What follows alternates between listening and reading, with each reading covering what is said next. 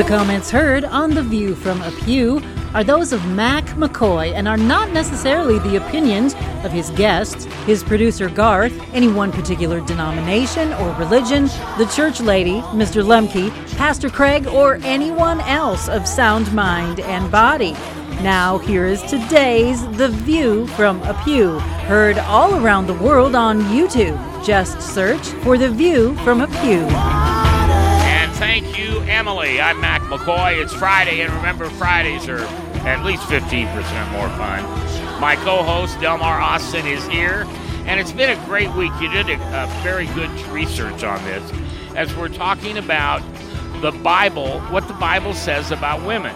And we've been going over the different things and the different women, but now we're really going to kind of go book to by book and show you some of the the great women of the Bible. And I bet money, I'll put a nickel in, that if somebody was writing a story today that was going to be a book in the Bible, uh, a, a, lot of women that you and I know would be in there because women have have beaten the odds on I don't know how to say this other than this, having crappy men tear them down and try to make them stay in a box.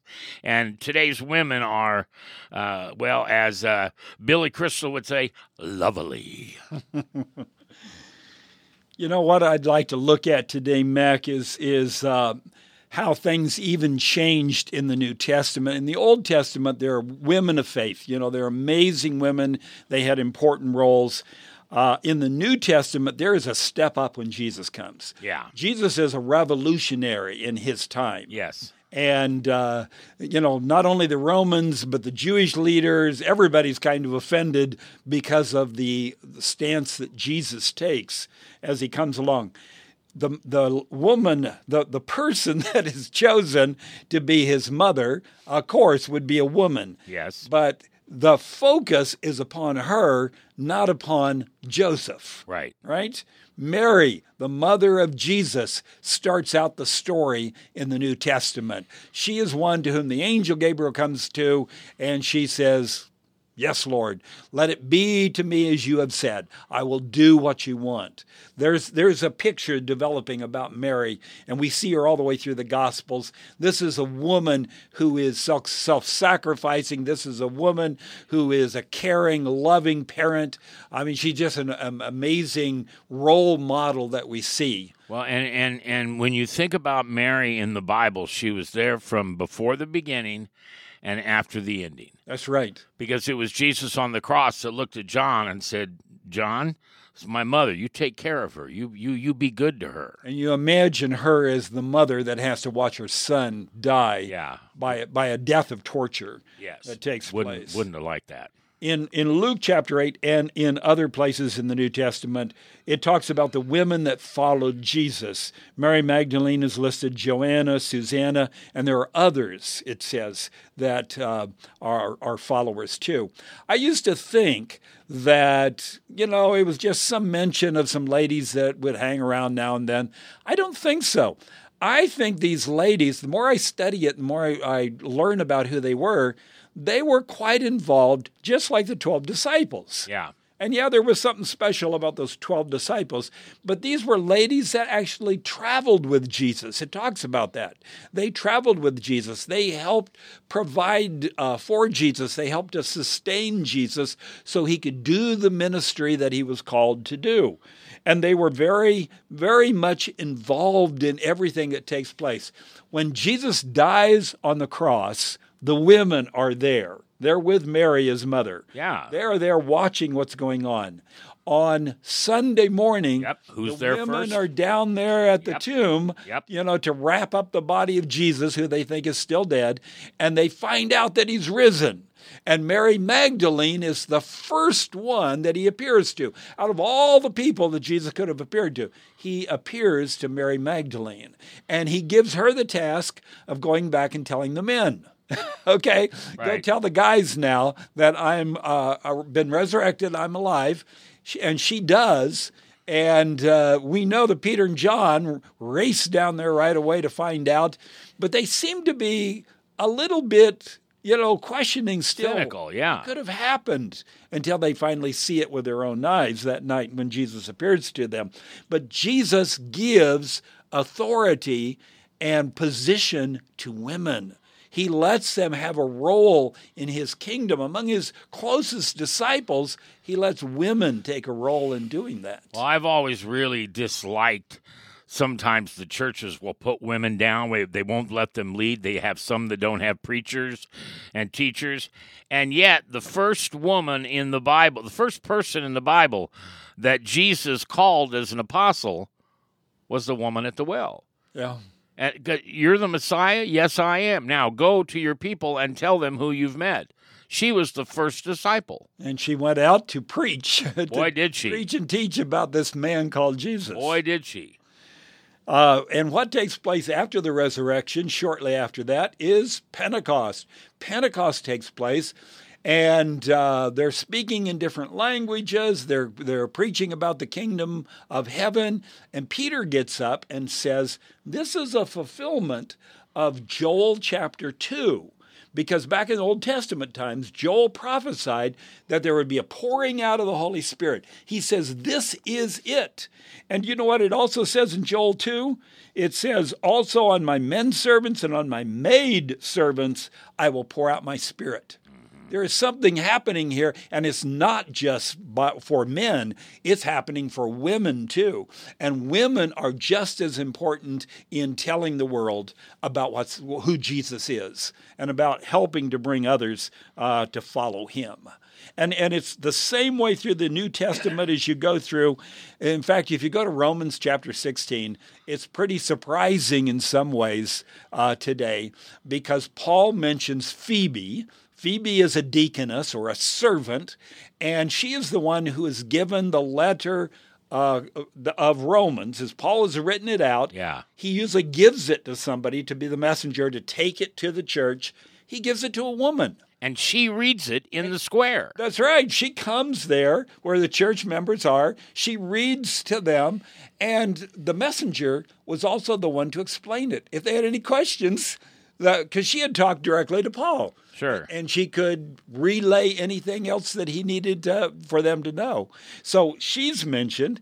And then also a lady by the name of Junia. Uh, Paul describes her as a fellow prisoner and, uh, and of note as an apostle. And by the way, the way that name is spelled with a J. Yes. J U N I A. It's not starts with a an H, which it sounds like. Right. And I'm not sure how the pronunciation went there, but a woman is being referred to here as an apostle. I don't know what kind of role that she had exactly, but she's even referred to as an apostle, which is the, sort of the highest position in yep. the Christian church. Absolutely. So, so obviously, women are being allowed to participate. They are taking a fairly active role. They are using the talents and the gifts that God has, has given to them, and they are functioning very well within the setting of the Christian church. Yeah, you know, a lot of people uh, believe that in the part of the, the letter to the Corinthians where uh, Paul is telling the women to sit down and be quiet, that's not because he wanted women to sit down and be quiet. It's because it was in the next generation. The men had kind of thrown their hands up and said, well, we're not going to do this church thing anymore. And the women kept it alive. So it was for that reason that God asked through Paul, hey, just let them take over long enough till we can get the men back, and then we'll build the second generation of the church at Corinth. You know, Paul says some things about women, and this is usually why people say, well, maybe the, the Bible is sexist on this, or Paul is sexist about this. Remember the times in which Paul lived, okay? Paul also lived during the time when there were slaves and masters that were all part of the same church. Yep. And his advice to slaves at that time was obey your masters. And if he found a runaway slave like he did with Onesimus, he sent him back to Philemon, who was his, his master. That's right. There came a time in the history of Christianity that people said, uh, slavery is a wrong, it's an evil, and we cannot continue to condone uh, slavery going on. Slavery was abolished. Okay? Not everything that Paul said to slaves back at that time still applies today. Not everything that Paul said in regards to women and their role still applies today in the same way. We need to listen to Scripture, not just throw it out, but we need to listen to it and apply it in a way that, that is foundational to the fundamental principles that we see. And one of the clear things we see in Scripture is that man and woman were created equal uh, in the image of God. Yeah, and remember, image isn't noted here in the Bible as a visual. Uh, which I, I know I said earlier in the week, but that was a big thing for me to learn this past year because I kept trying to figure that out in his own image. Well, did they look like men? No, women have never looked like men, especially in the Bibles.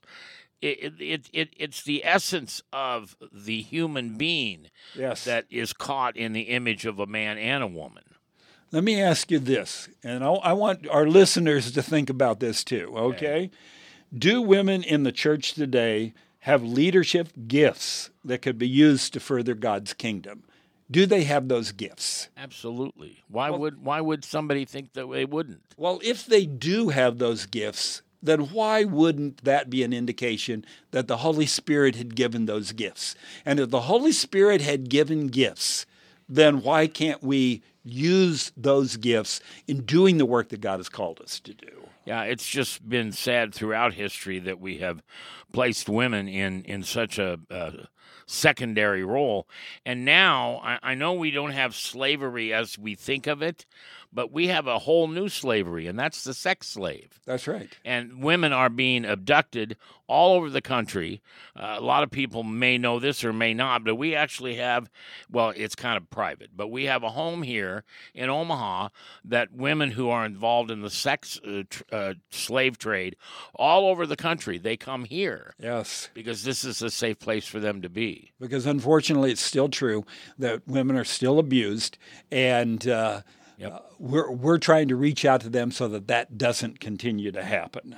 But I believe there are very traditional views that people have about what a woman should be or what a woman should do.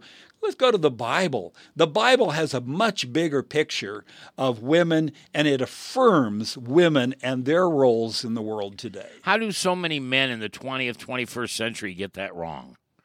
I mean, we still have blockheads out there that that believe that uh, women should submit to men, and they forget about the second part of the vow, which is man love woman, love that woman like Jesus loved the church. Because we need to read our Bibles better, oh. and we need to read our Bibles more and understand really what the Bible's trying to teach us, yeah. and listen to it. Yeah, that's a good idea.